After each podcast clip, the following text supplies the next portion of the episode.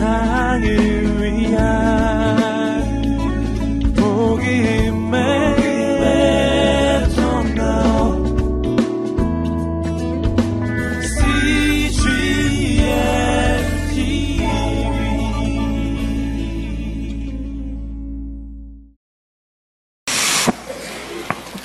우리는 지난 시간 우리 담임 목사님 통해서 어, 예수님의 소명에 대한 말씀을 들었습니다. 가난한 사람들에게 복음을 전하고 어, 포로된 사람들에게 자유를, 눈먼 사람들에게 다시 보게 함을, 억눌린 사람들에게 해방을 선포하는 은혜의 해를 증거하시는 예수님의 부르심과 소명에 대한 말씀을 들었습니다. 어, 계속해서 예수님께서는 오늘 우리들에게 제자를 부르시는 그러한 모습을 보여주고 있습니다. 하나님의 가장 큰 관심이 있다면 그것은 잃어버린 영혼을 향한 하나님의 마음입니다. 하나님은 잃어버린 영혼, 상처받은 영혼, 버려진 영혼, 타락한 영혼에 그분의 마음이 있으십니다.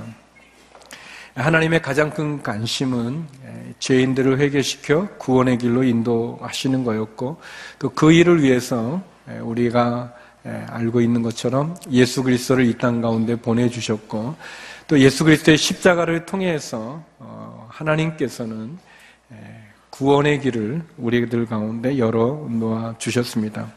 어, 예수님께서 죄인들을 구원하시고 영혼을 구원하기 위해 이 땅 가운데 오셨고 공생을 사셨고 또 십자가에서 죽으셨고 부활하시고 승천하심으로 주님을 믿는 모든 사람들로 하여금 구원받은 하나님의 자녀로 살아가는 은혜를 허락해 주셨습니다. 아, 그런데 주님께서 이 엄청난 일, 구원의 이 일을 하기 위해서 가장 먼저 하셨던 것은 사람들을 선택하신 일이었습니다. 보통 사람들은 일을 하기 위해서, 큰 일을 하기 위해서는 어떤 제도를 만들기도 하고 어떤 방법을 찾지만 예수님은 사람을 찾으셨습니다. 일을 먼저 시작하지 않고 사람을 먼저 찾으셨고 그리고 그 사람들을 훈련시키기 원하셨습니다. 하나님 나라에 있어서 가장 중요한 것이 있다면 그것은 어떤 제도나 조직이나 건물이 아니라 바로 사람입니다. 저와 여러분, 우리들을 부르시는 그 하나님의 사랑입니다. 오늘 본문은 예수님께서 어떤 사람들을 제자로 삼으시고 또 사람을 낚는 어부는 어떤 사람들인가를 우리들에게 보여주고 있습니다. 네 가지로 여러분과 함께 나누고 싶습니다. 먼저 첫 번째는 예, 하나님께서 또 예수님께서 제자로 삼고 사람을 낚는 어부는 예, 주어진 상황에 예, 최선을 다하는 사람이라고 할 수 있습니다. 주어진 현실에서 최선을 다하는 사람이 주님이 찾는 사람들이죠. 우리 1절에서 3절의 말씀을 같이 한번 읽어보겠습니다. 1절에서 3절 말씀입니다. 시작. 예수께서 하나님의 말씀을 들으려는 사람들에게 둘러싸여 게네사렛 호숫가에 서 계셨습니다. 예수께서 보시니 배 두 척이 호숫가에 되어 있고 그물을 씻고 있었습니다. 어, 예수께서는 그들 중 시몬의 배에 올라타 그에게 배를 무태서 조금 떼어 놓으라고 말씀하셨습니다. 그러고 배 위에 앉아 사람들을 가르치셨습니다. 오늘 본문에서 보면 예수님이 시몬과 또 요한 야고보를 제자로 삼으시게 되는 그러한 장면이 나오는데 그 시작은 게네사렛 호숫가에 하나님의 말씀을 듣기 원하는 많은 무리들 속에서 시작이 되었습니다. 어, 게네사렛은 갈릴리의 또 다른 이름입니다. 뭐 갈릴리, 디베라, 뭐 다 같은 이름인데 어, 특별히 게네사렛은 갈릴리의 북동쪽에 아주 비옥한 땅이 있는 에, 지역을 가리켰습니다. 아, 우리 앞전에 보면 에, 우리 사장 후반절에 보게 되면 어, 예수님께서 에, 부르심을 받고 어, 사단의 시험을 이기신 후 또 회당에 들어가서 자신의 소명에 대한 이야기를 하신 이후에 가보나움에 가셔서 귀신들을 쫓아내고 또 베드로 어, 시몬의 장모의 열병을 쫓아내신 그런 기적의 기사들이 나오고 있습니다. 가버나움에서 가까운 게네사레에서 많은 사람들이 하나님의 말씀을 듣고자 모여 있었습니다. 어, 그때 예수님께서는 배 두 척을 보셨는데 그 배들은 밤새도록 고기를 잡고 어, 비록 얻은 것은 하나도 없지만 예, 그물을 씻고 있는 중에 있었습니다. 예, 그 중에 하나인 예, 시몬의 배에 예수님께서 오르셔서 약간 무태서 떨어지게 해서 무리들과 군중들에게 말씀을 가르치시는 그러한 내용입니다. 아마도 시몬은 어, 이미 예수님을 알았죠. 예수님께서 자신의 장모의 열병을 쫓아내 주시기도 하시고 또 회당에서 귀신 들린 사람들을 쫓아내는 그러한 일을 듣기도 하고 또 자기가 보기도 했던 그런 이유로 인해서 예수님께서 시몬의 배에 오르셔서 조금 뛰어노라고 했을 때 기꺼이 그는 예수님에게 자신의 배를 내어 드렸습니다. 누가 사람을 낚는 어부가 될 수 있을까? 아, 또 예수님은 어떤 사람을 제자로 선택하시는가? 저는 이 오늘 본문에서 세 가지 정도를 나눠볼 수 있습니다. 우리가 본문에서 볼 수 있는 깨달음의 첫 번째는 어, 베드로나 요한이나 야고보가 먼저 예수님에게 찾아온 것이 아니라 예수님께서 먼저 어, 시몬에게 다가가셨다는 것입니다. 예수님께서 이들에게 먼저 찾아가셨습니다. 하나님은 우리에게 먼저 찾아오시는 분이십니다. 이것이 은혜죠. 어, 은혜는 예수님이 먼저 우리에게 손을 내밀으셨다는 것입니다. 내미신다는 것이죠. 교회는 하나님의 부름 받은 사람들의 모인 곳이죠. 하나님으로부터 부름 받은 사람들이 모인 곳이 교회 공동체입니다. 어, 시몬의 배에 오르셨던 예수님처럼 예수님께서는 하나님께서는 저와 여러분의 인생의 삶에 찾아오셨고 우리에게 손을 내밀어 주셨습니다. 우리의 믿음은 나에게서 시작된 것이 아니라 하나님에게서 시작됐다는 것을 고백하는 것입니다. 주님께서 우리의 삶에 먼저 손을 내밀어 주셨고, 들어와 주셨고, 찾아와 주셨고, 그리고 우리를 선택해 주셨습니다. 그것이 은혜입니다.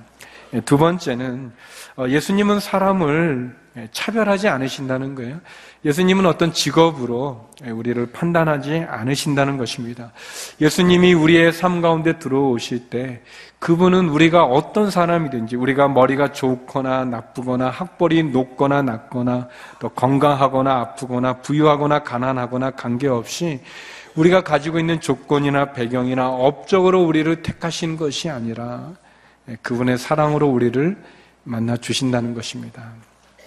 예수님께서는 예수님의 큰 영혼을 구원하는 큰 일을 이루기 위해서 제자를 뽑을 때 어떻게 보면은 뛰어난 학식을 가진 그러한 사람들, 또 다른 사람들에게 깊은 영향을 줄 수 있고 잘 가르칠 수 있는 많은 학식을 가진 사람들 또는 배경이나 조건이 좋은 사람들 어, 그런 사람들을 찾아다니지 않으셨다는 것이에요.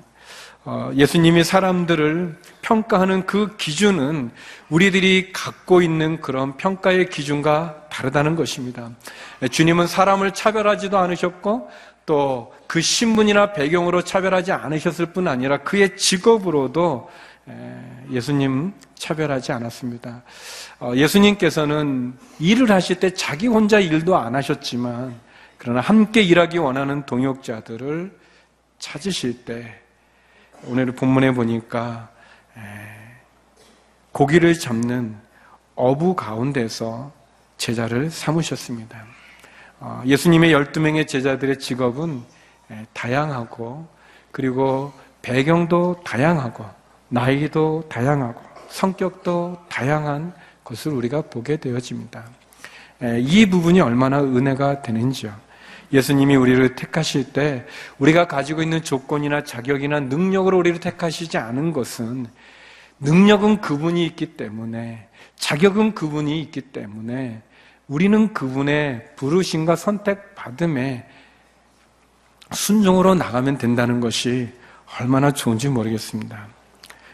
전에 제가 교회에서 어떤 일을 하고자 했을 때그 어, 일은 제 생각에 제가 자격이 없다고 생각이 되어졌습니다. 그리고 또 어, 능력도 없다고 생각되어졌습니다. 또 제가 잘할 수 있다고도 생각하지 않았습니다. 그런데 자꾸 저를 시키려고 하셨어요. 어떤 목사님께서. 음, 그래서 이제 거절하고, 거절하고. 거절했는데 나중에는 더 이상 거절할 수 없어요. 거절하려면 지구를 떠나야 되는 그런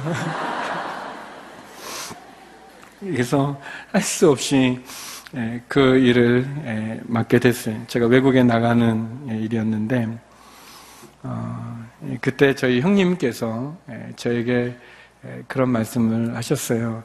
만약 하나님께서 중기라 그 일을 너에게 맡기는 거라면 하나님께서 그 일을 너에게 시키시는 거라면 너가 그 일을 해야 된다면 하나님이 능력도 주시지 않으시겠니? 예, 걱정하지 말고 어, 가라고 이렇게 말씀해 주셨던 적이 있었습니다. 어, 제 마음에 굉장히 위로가 되고 새겨진 일입니다. 예, 주님께서 사람을 차별하지 않았다는 것 자체가 얼마나 좋습니까? 예, 우리가 능력 있는 사람, 그리고 배경이 좋은 분들은 또 학식이 많은 분들은 어, 괜찮지만 그런 자격이나 능력이나 조건을 갖추지 못한 사람들에게 주님이 사람을 차별하지 않는다는 이 내용은 얼마나 우리에게 은혜가 됩니까? 사랑하는 성도 여러분, 여러분이 차별을 받으십니까? 여러분의 능력이나 또는 여러분의 배경이나 조건이 한계를 갖고 있어서 여러분이 사람들로부터 어려움을 겪고 있습니까? 주님을 바라보십시오. 주님은 우리를 차별하지 않으시고 만약 우리가 그 일을 해야 된다면 하나님께서는 그 일도 맡기실 뿐 아니라 그 일을 감당할 수 있는 능력도 주시는 분이라는 것을 기억하시길 바랍니다. 우리가 아는 것처럼 베드로는 많은 학식을 가지고 있는 분은 아니셨지만 그러나 그가 하나님의 일을 해야 될 때 그는 예루살렘의 기둥과 같은 반석과도 같은 분이 아니십니까? 베드로가 그랬다면 마찬가지로 저와 여러분 우리도 동일하게 하나님 우리를 불러 주실 때 우리의 자격과 조건과 능력이 아니라 그분이 능력 있는 분이기 때문에 그분이 우리를 불러서 우리에게 능력도 주실 것이고 그 일도 감당케 해 주실 것입니다. 그러나 세 번째, 그러나 예수님은 할 일 없는 사람을 부르지는 않습니다. 그러나 예수님께서는 예, 불평하고 원망하고 포기하는 사람을 부르지는 않습니다. 예수님은 열심히 살고 있는 사람을 부르죠. 주어진 상황에 최선을 다하는 사람을 부르십니다. 여기 본문에 보면 3절에 이 시몬이 뭘 하고 있었냐면 그물을 씻고 있었다고 그랬어요.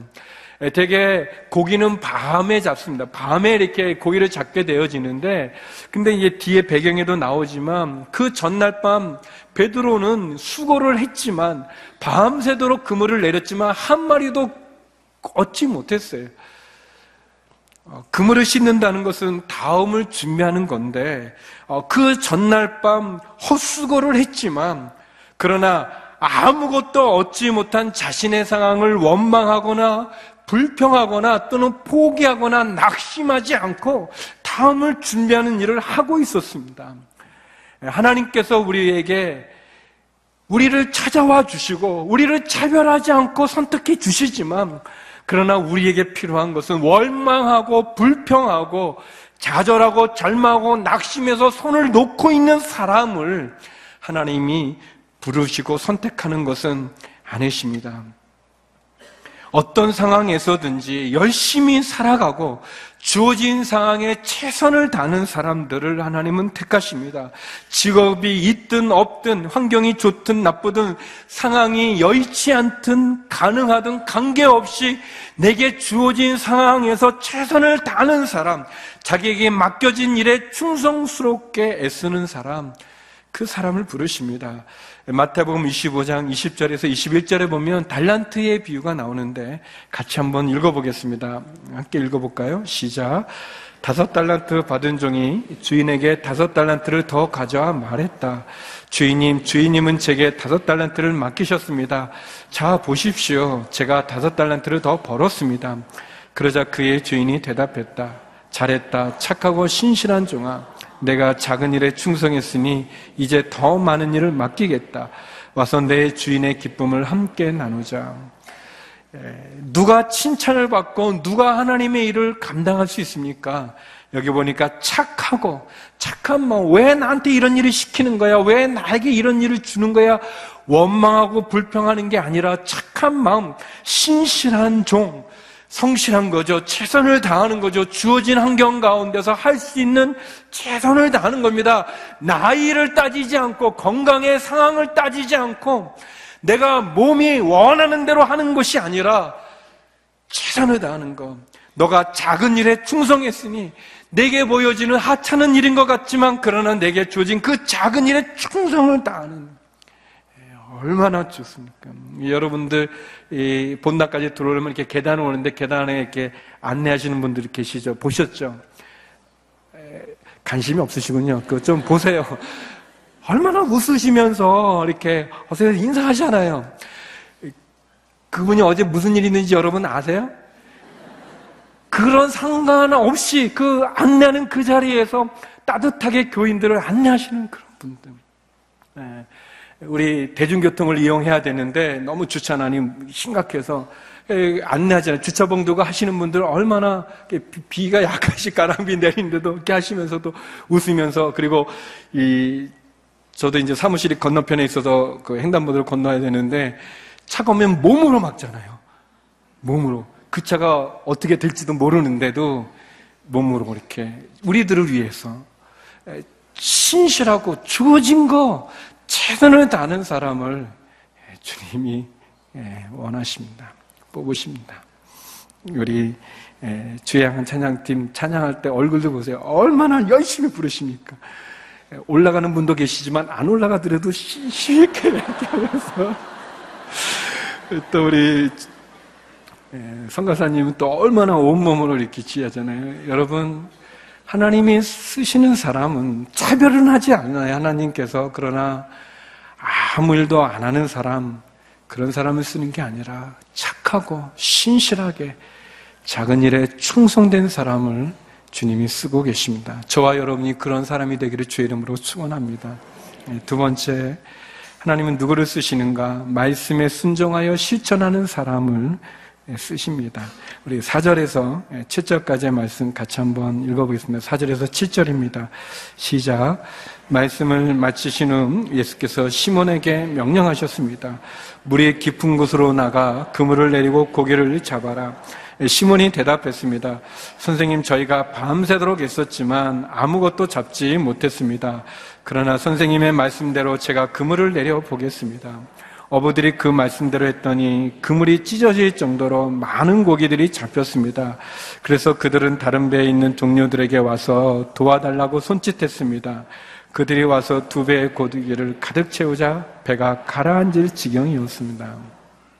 예, 말씀을 마치신 예수님께서 예, 물이 깊은 곳으로 나가 그물을 내리고 고기를 잡아라 이렇게 말씀하셨어요. 근데 이 말씀은 예, 베드로가 듣기에 시몬이 듣기에 굉장히 어려운 얘기입니다.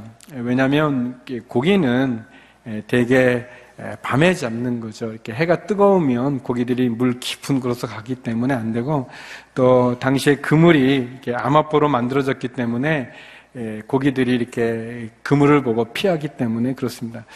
저는 이 고기들이 굉장히 그 무식 아, 무식한 건 아니고 아무튼 굉장히 이렇게 어리석은 걸로 그렇게만 생각했어요. 그냥 식탁에 있는 거 이렇게 죽어 있는 것만 이렇게 이러면 봐가지고. 근데 제가 그 감 온누리교회 갔을 때 거기 있는 집사님께서 제가 수영을 하나도 못하는데 어, 하나도 못해도 그 스쿠버 다이빙 그거를 할 수 있다고 그래가지고 그래서 어, 제가 이렇게 다 옷을 입고 밑에 내려갔던 적이 있었어요. 바다 밑에 내려갔는데 얼마나 아름다운지요. 그거 너무 이제 거기에 관광지고 이제 와서 그런지 먹이를 주는데 이 소세지 같은 거를 주는지 고기들이 막 와요. 이렇게. 오는데 저한테 소세지 줘가지고 이렇게 있는데 이 소세지를 먹는 거예요. 제 앞에서 이제 구경하는 거죠. 그래서 제가 이거 잡으려고 먹을 때 잡으려고 이렇게 손에 드는데 얼마나 빨리 가는지 그 고기들이 얼마나 약았는지 소세지만 파파파파 해가지고 툭 먹고는 다 먹고 제가 소세지가 없으니까 저한테 안 오는 거지. 거기들이 총명해요. 그래가지고 이, 이 그물 보일 때 이게 낮에 잘 안 하는 거죠. 그것도 이 베드로는 갈릴리에서 쭉 어부로 있었어요. 밤새 했는데 고기가 없는 거예요. 수고했는데 없는 거예요. 예수님의 말씀이 자기의 경험이나 자기의 지식이나 자기가 가지고 있는 거하고는 틀리는 거예요. 불합리한 어떻게 보면은 동의할 수 없는 이야기죠. 그런데 베드로가 말합니다. 선생님, 밤새 애썼지만 아무것도 잡지 못했지만 그러나 선생님 말씀대로 제가 그물을 내려보겠습니다. 선생님 말씀대로 그리고 그 말씀대로 어부들이 했더니 그물이 찢어질 정도로 많은 고기들이 잡혔다는 거예요. 어, 예수님과 베드로의 대화를 보면서 예수님은 우리들의 일상의 삶의 양식에 대해서 관심 없는 분이 아닙니다. 예수님은 하나님의 말씀을 전하기도 하셨지만 밤새 아무것도 잡지 못한 이 어부들의 사정에 대해서 고기를 잡게 해 주셨어요. 많은 고기들을 잡게 해 주셨습니다. 예수님은 우리의 일용할 양식, 우리의 현실의 배고픔에 대해서 외면하는 분이 아니시죠. 어, 두 번째 또 이 베드로의 대답을 보면서 우리가 알 수 있는 것은 베드로는 자기가 가지고 있는 자기의 지식이나 경험, 어떻게 보면 자기가 가지고 있는 그 지휘권, 이 배, 배의 선장의 역할을 주님에게 내어드린 것을 볼 수 있어요. 우리가 밤새 수고했지만 얻지 못했어요. 어, 그리고 이 베드로는 우리가 아는 것처럼 어부지만 예수님은 어, 뭐 사실 고기를 낚았던 그런 적은 없잖아요. 예, 예수님의 아버지도 목수였고 예수님도 목수로서 그렇게 알려진 분인데 어, 이 비전공자가 전공자인 시몬에게 배를 잡으라고 고기를 깊은 데 가서 그물을 내리라고 말하는데 예, 쉽지 않죠. 누가 예수님의 제자가 될 수 있는가? 예, 하나님 말씀에 순종하여 실천하는 사람이 예수님의 제자가 되는 거죠. 베드로는 말씀대로 그물을 던지겠습니다. 말씀대로 그물을 던지겠습니다. 라고 그랬어요. 어, 자신의 생각과 경험보다는 예수님의 말씀을 신뢰하고 예수님의 말씀대로 순종했습니다. 성도 여러분, 순종할 때 기적이 시작이 되고 순종할 때 기적이 역사를 이루어 열매를 맺을 수 있는 것입니다. 모든 기적의 시작은 순종이고 모든 기적의 결론은 순종입니다. 기적의 열매를 볼 수 있는 방법은 순종이죠. 누가 예수님의 제자가 될 수 있는가? 누가 예수님을 따라갈 수 있는 사람을 낚는 어부가 될 수 있는가? 예수님의 말씀에 순종하는 사람입니다. 그물이 찢어질 정도로 많은 고기가 잡혀서 결국 다른 배까지도 불러서 두 배를 가득 채워 배가 가라앉을 정도까지 넘치는 그런 기적을 보았습니다. 열왕기하 5장에도 보게 되면 아람 사람 나아만이라는 장군이 문둥병에 걸려 있는데 엘리사라는 선지자를 찾아와서 그 몸이 낫기를 구합니다. 근데 엘리사 선지자는 만나주지도 않고 말합니다. 요단강에가 일곱 번 몸을 담그십시오. 이렇게 얘기해 줍니다. 만나지도 않아주고 또 뭐 손에 이렇게 뭐 안수하는 것도 아니고 그냥 말만 하게 됩니다. 남한 장군이 보니까 기가 막혀요. 왜냐하면 요단강이 무슨 우리 하천 같은 그렇게 멋있는 무슨 물이 아주 깨끗한 뭐 뭔가 이렇게 역사가 일어날 만한 그렇게 보여지는 강이 아니고 그냥 평범한 그냥 조그만 하천이었습니다. 기분이 나빠해서 돌아가려고 할 때 시종이 그런 말 합니다. 장군님, 주인님, 한번 선지자의 말대로 한번 해보시죠. 여기까지 왔는데. 그래서 나만 장군이 유단강에 자기의 몸을 담그게 됩니다. 우리 열왕기하 5장 14절 말씀인데요. 같이 한번 읽어보겠습니다. 열왕기하 5장 14절입니다. 시작. 그러자 그는 하나님의 사람이 말한 대로 내려가 요단강에 일곱 번 몸을 푹 담갔습니다. 그러자 그의 피부가 어린아이의 피부처럼 회복돼 깨끗해졌습니다. 예. 온전한 순종. 하나님의 사람이 말한 대로, 말한 대로 내려가 일곱 번 요단강의 몸을 푹 담갔다 그랬습니다. 푹 담갔어요. 그냥 조금 이렇게 한 게 아니라 완전히 맡겨버린 거예요. 맡겨버렸더니 그의 문둥병, 어그러진, 이그러진 그의 피부가 어린아이의 피부처럼 회복이 됐다고 얘기하고 있습니다. 사랑하는 성도 여러분, 하나님의 말씀에 온전한 순종으로 기적을 경험하기를 주의 이름으로 축원합니다. 우리가 하나님을 믿을 때 그냥 확 믿으세요.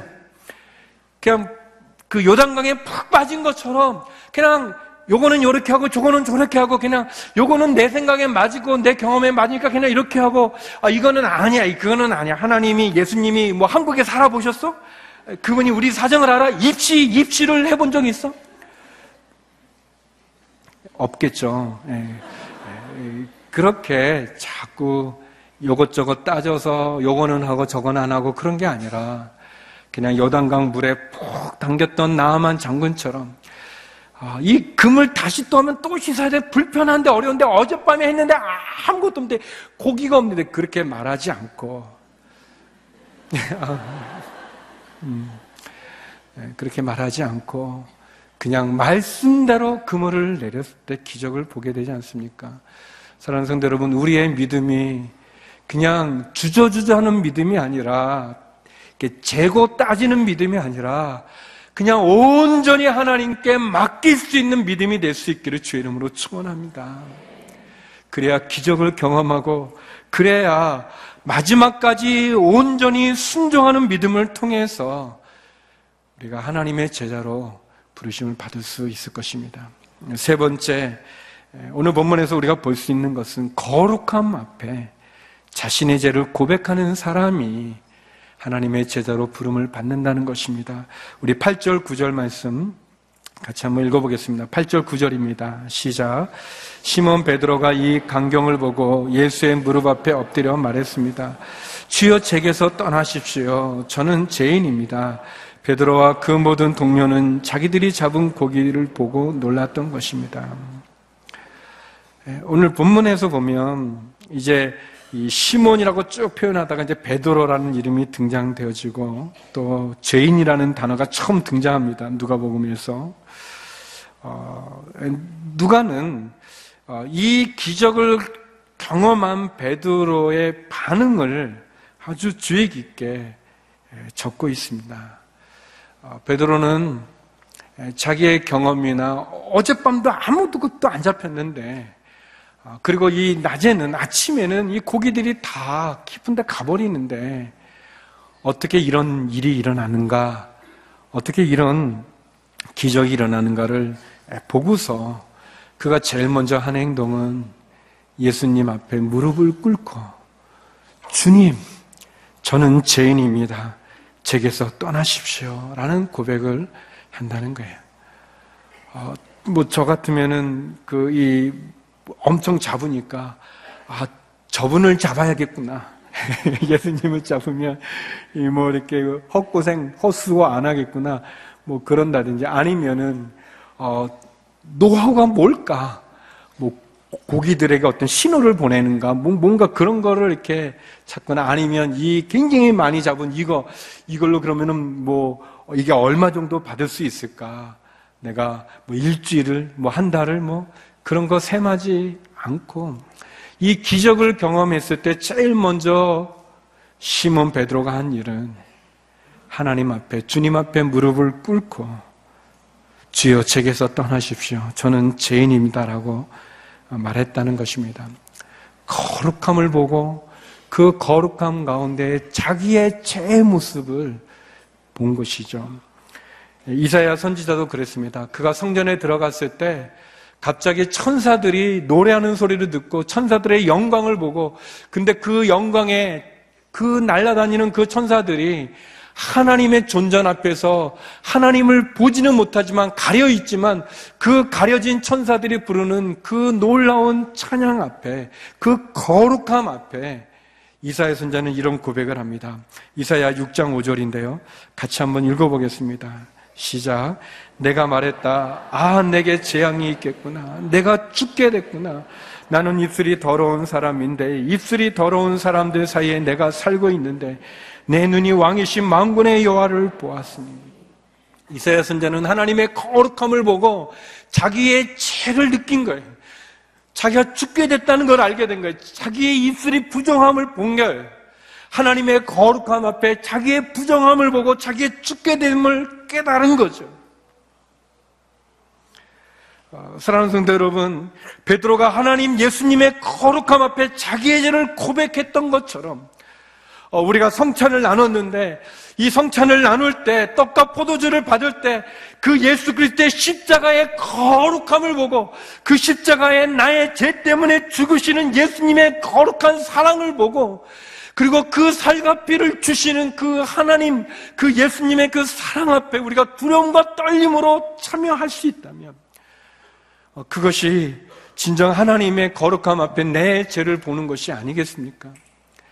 어, 예전 대학생 때 어, 친구들하고 그 사중창을 이렇게 했었습니다. 그 어, 그때는 좀 노래를 잘해서 그래서 이제 했는데 그 이 저희가 병원 다니면서 이제 그 이렇게 전도하면서 했었는데 아무튼 그 어디서 연락이 왔어요. 우리 실력을 잘 모르시고 아무튼 집회하는데 특순을 해달라고 인천에서 그래서 아, 친구들하고 이제 반주자하고 같이 이제 갔는데 이렇게 천막이인데 무슨 은사 집회 같은 기적 그런 그 성령 집회하는 그런 집회였어요. 이렇게 천막에 이제 그 가만히 깔아놓고 하는 그런 데였는데요. 근데 사람들이 많이 있었어요. 천막이 그렇게 크진 않았지만 사람들이 많이 모여 있었고, 어, 그리고 이제 우리가 이제 설교 전에 이제 특순을 했어요. 어, 그냥 이렇게 보통으로 했 는데도 불구하고 모인 분들이 굉장히 뜨겁게 박수 이렇게 막 쳐줘서 아주 좋았어요. 그 원래는 이제 우리는 나가야 되는데, 나가서 다시 서울로 와야 되는데, 근데 거기가 너무 사람들이 많이 있고 또 막 뜨겁게 박수해 주는데 바로 또 나가기도 멋졌고 그래서 그냥 거기 이렇게 앉게 됐어요. 앉아서 설교를 듣게 됐는데, 어, 미국에서 오신 목사님이 통역을 하는 건데 이 목사님이 얼마나 뜨겁게 그 이렇게 막 하시는지 그 통역하는 분도 같이 이렇게 막 뜨겁게 막 같이 이렇게 굉장히 이렇게 강하게 설교를 하시더라고요. 죄에 대한 이제 설교를 강하게 하시는데 근데 이분이 갑자기 사람을 지적하는 거예요. 누구 일어나라고. 그러면 이제 일어나면은 그막 얘기하는 거예요. 뭐 이제 그 사람이 지은 죄에 대해서 이렇게 막 얘기하고 그 그분이 막 쓰러지신 거예요. 뭐 목사님이 이쪽에 계시고 멀리 있는데 그러면서 이렇게 몇 사람 지적하는데 우리 넷이서 다 고개 숙이고 눈 마주치지 않으려고.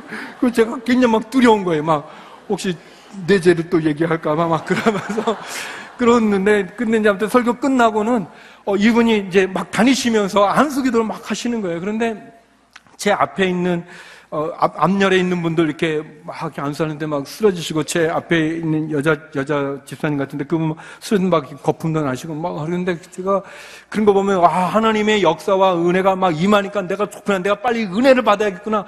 제가 저 목사님한테 안수받을 그런 마음이 드는 게 아니고요. 도망가고 싶은 거예요. 그게요 그 이 거룩함 앞에 이 흠이 많고 죄가 많은 이, 이 죄인은 두려움을 느낄 수밖에 없다. 나를 일으킬까봐 두려워서 눈을 그렇게 머리를 숙이고 또 그런 역사가 일어날 때 그 두려움이 있더라고요.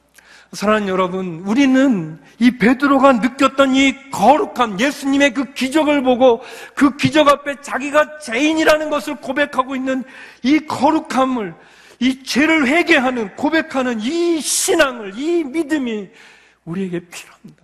우리는 너무 하나님의 거룩함을 경외하지 않고 하나님의 십자가의 보혈을 너무 쉽게 받아들이면서 쉽게 하면서 이 성만찬에 참여할 때도 그렇고 주님 앞에 이러한 모습이 주의 십자가를 보면서 그 십자가 앞에 내 죄를 대신하는 하나님의 사랑에 대해서 느끼지 못하는 우리의 이 무감한 무감증에 있는 우리의 이 믿음을 돌이켜야 될 것입니다. 하나님 앞에서 내가 얼마나 큰 죄인인지를 알고 그래서 내 힘으로 구원받을 수 없는 존재임을 알고 그래서 하나님의 그 은혜가 아니면은 예수님의 십자가가 아니고서는 결코 구원받을 수 없는 그래서 그 십자가만이 나를 구원한다는 것을 고백할 수밖에 없는 그런 나의 죄를 회개하는 그 모습이 우리에게 필요합니다. 매일매일 십자가 앞에 나를 못 박으며 매일매일 하나님의 거룩한 존전 앞에 우리의 나가 내가 얼마나 부끄러운 사람인지 부족한 사람인지를 고백하면서 하나님의 은혜를 구하며 살아가는 우리들, 그 사람들이 주의 부르심에 합당하게 나갈 수 있는 사람입니다. 거룩함 앞에 자식의 죄를 고백했던 시몬처럼 저와 여러분 그렇게 되길 원합니다. 마지막으로 오늘 본문은 모든 것을 버리고 예수님을 따르는 사람이 사람을 낳는 어부라 얘기합니다. 우리 10절, 11절 말씀 같이 한번 읽어보겠습니다. 10절, 11절입니다. 시작. 세베대의 아들들이며 시몬의 동료인 야고보와 요한도 놀랐습니다. 그때 예수께서 시몬에게 말씀하셨습니다. 두려워하지 마라. 이제부터 너는 사람을 낚을 것이다. 그리하여 그들은 자신들의 배에 무태되고 모든 것을 버려둔 채 예수를 따라갔습니다. 아마 베드로는 두려워했던 것 같아요. 그 거룩한 기적을 보면서 그는 두려워서 아마 떨었던 것 같습니다. 그래서 주님이 말합니다. 두려워하지 마라. 두려워하지 마라. 걱정하지 마라. 염려하지 마라. 말씀하시죠. 이제부터 너는 사람을 낚을 것이다 라고 얘기하고 그래서 이 제자들은 이 베드로와 요한과 야고보는 배를 무태대고 모든 것을 버려둔 채 주님을 따랐다고 얘기합니다. 자신이 죄인임을 고백하고 자신을 떠나가기를 간청하는 베드로에게 주께서 두려워하지 말라라고 말씀하신 것처럼 저와 여러분 그 주의 십자가 앞에 나아가 엎드리는 우리들을 향해서 주님이 말합니다. 두려워하지 말라라고 말씀하십니다.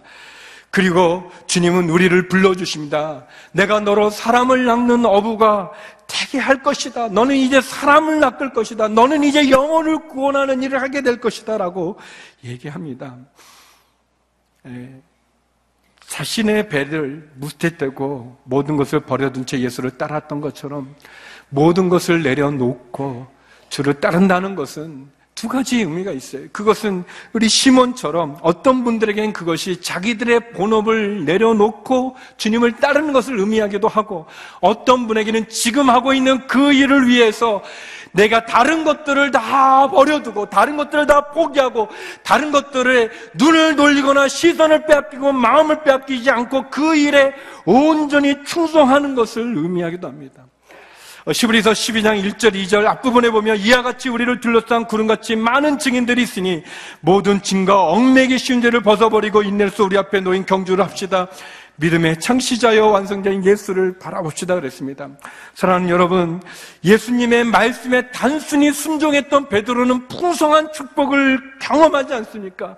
이제 그는 갈릴리에서 고기를 잡는 어부에서 사람을 낚는 어부로 자신의 양식을 위해서 일했던 인생에서 영혼을 구원하는 인생으로 주와 함께 가고 있지 않습니까? 주님이 누구를 부르실까요? 주어진 상황에서 최선을 다하는 사람, 말씀에 순종하여 실천하는 사람, 자기의 주도권을 자신의 인생의 운전대로 주님에게 맡길 수 있는 사람, 그리고 하나님의 거룩함 앞에 십자가 앞에 매일 자신의 죄를 회개하고 고백하면서 주를 위해서라면 모든 것을 내려두고 따라갈 수 있는 사람, 그 사람을 주님이 찾고 계십니다. 저와 여러분이 그런 사람으로 이번 한 주간 주님과 함께 동행하지 않으시겠는지요? 우리에게 찾아오셔서 우리를 선택해 주신 주님, 그분과 함께 동행하여 승리하는 우리 모두가 되기를 주의 이름으로 축원합니다. 기도하시겠습니다.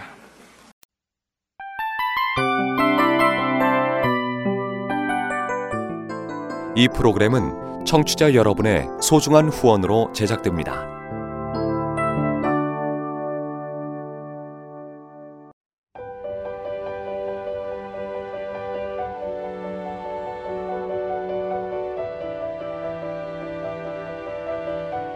세상에는 수많은 교회들이 있지만 더 깊이 있는 말씀 강해를 찾기 위해 크기로만 교회를 선정하지 않습니다. 보다 좋은 영적 콘텐츠를 더 많이 나누기 위해 방송비를 받지 않습니다. 1년 365일 복음만 전하고 싶어서 우리는 광고를 하지 않습니다. 온누리의 복음을 땅끝까지 CGN TV와 함께 땅끝 성교사가 되주세요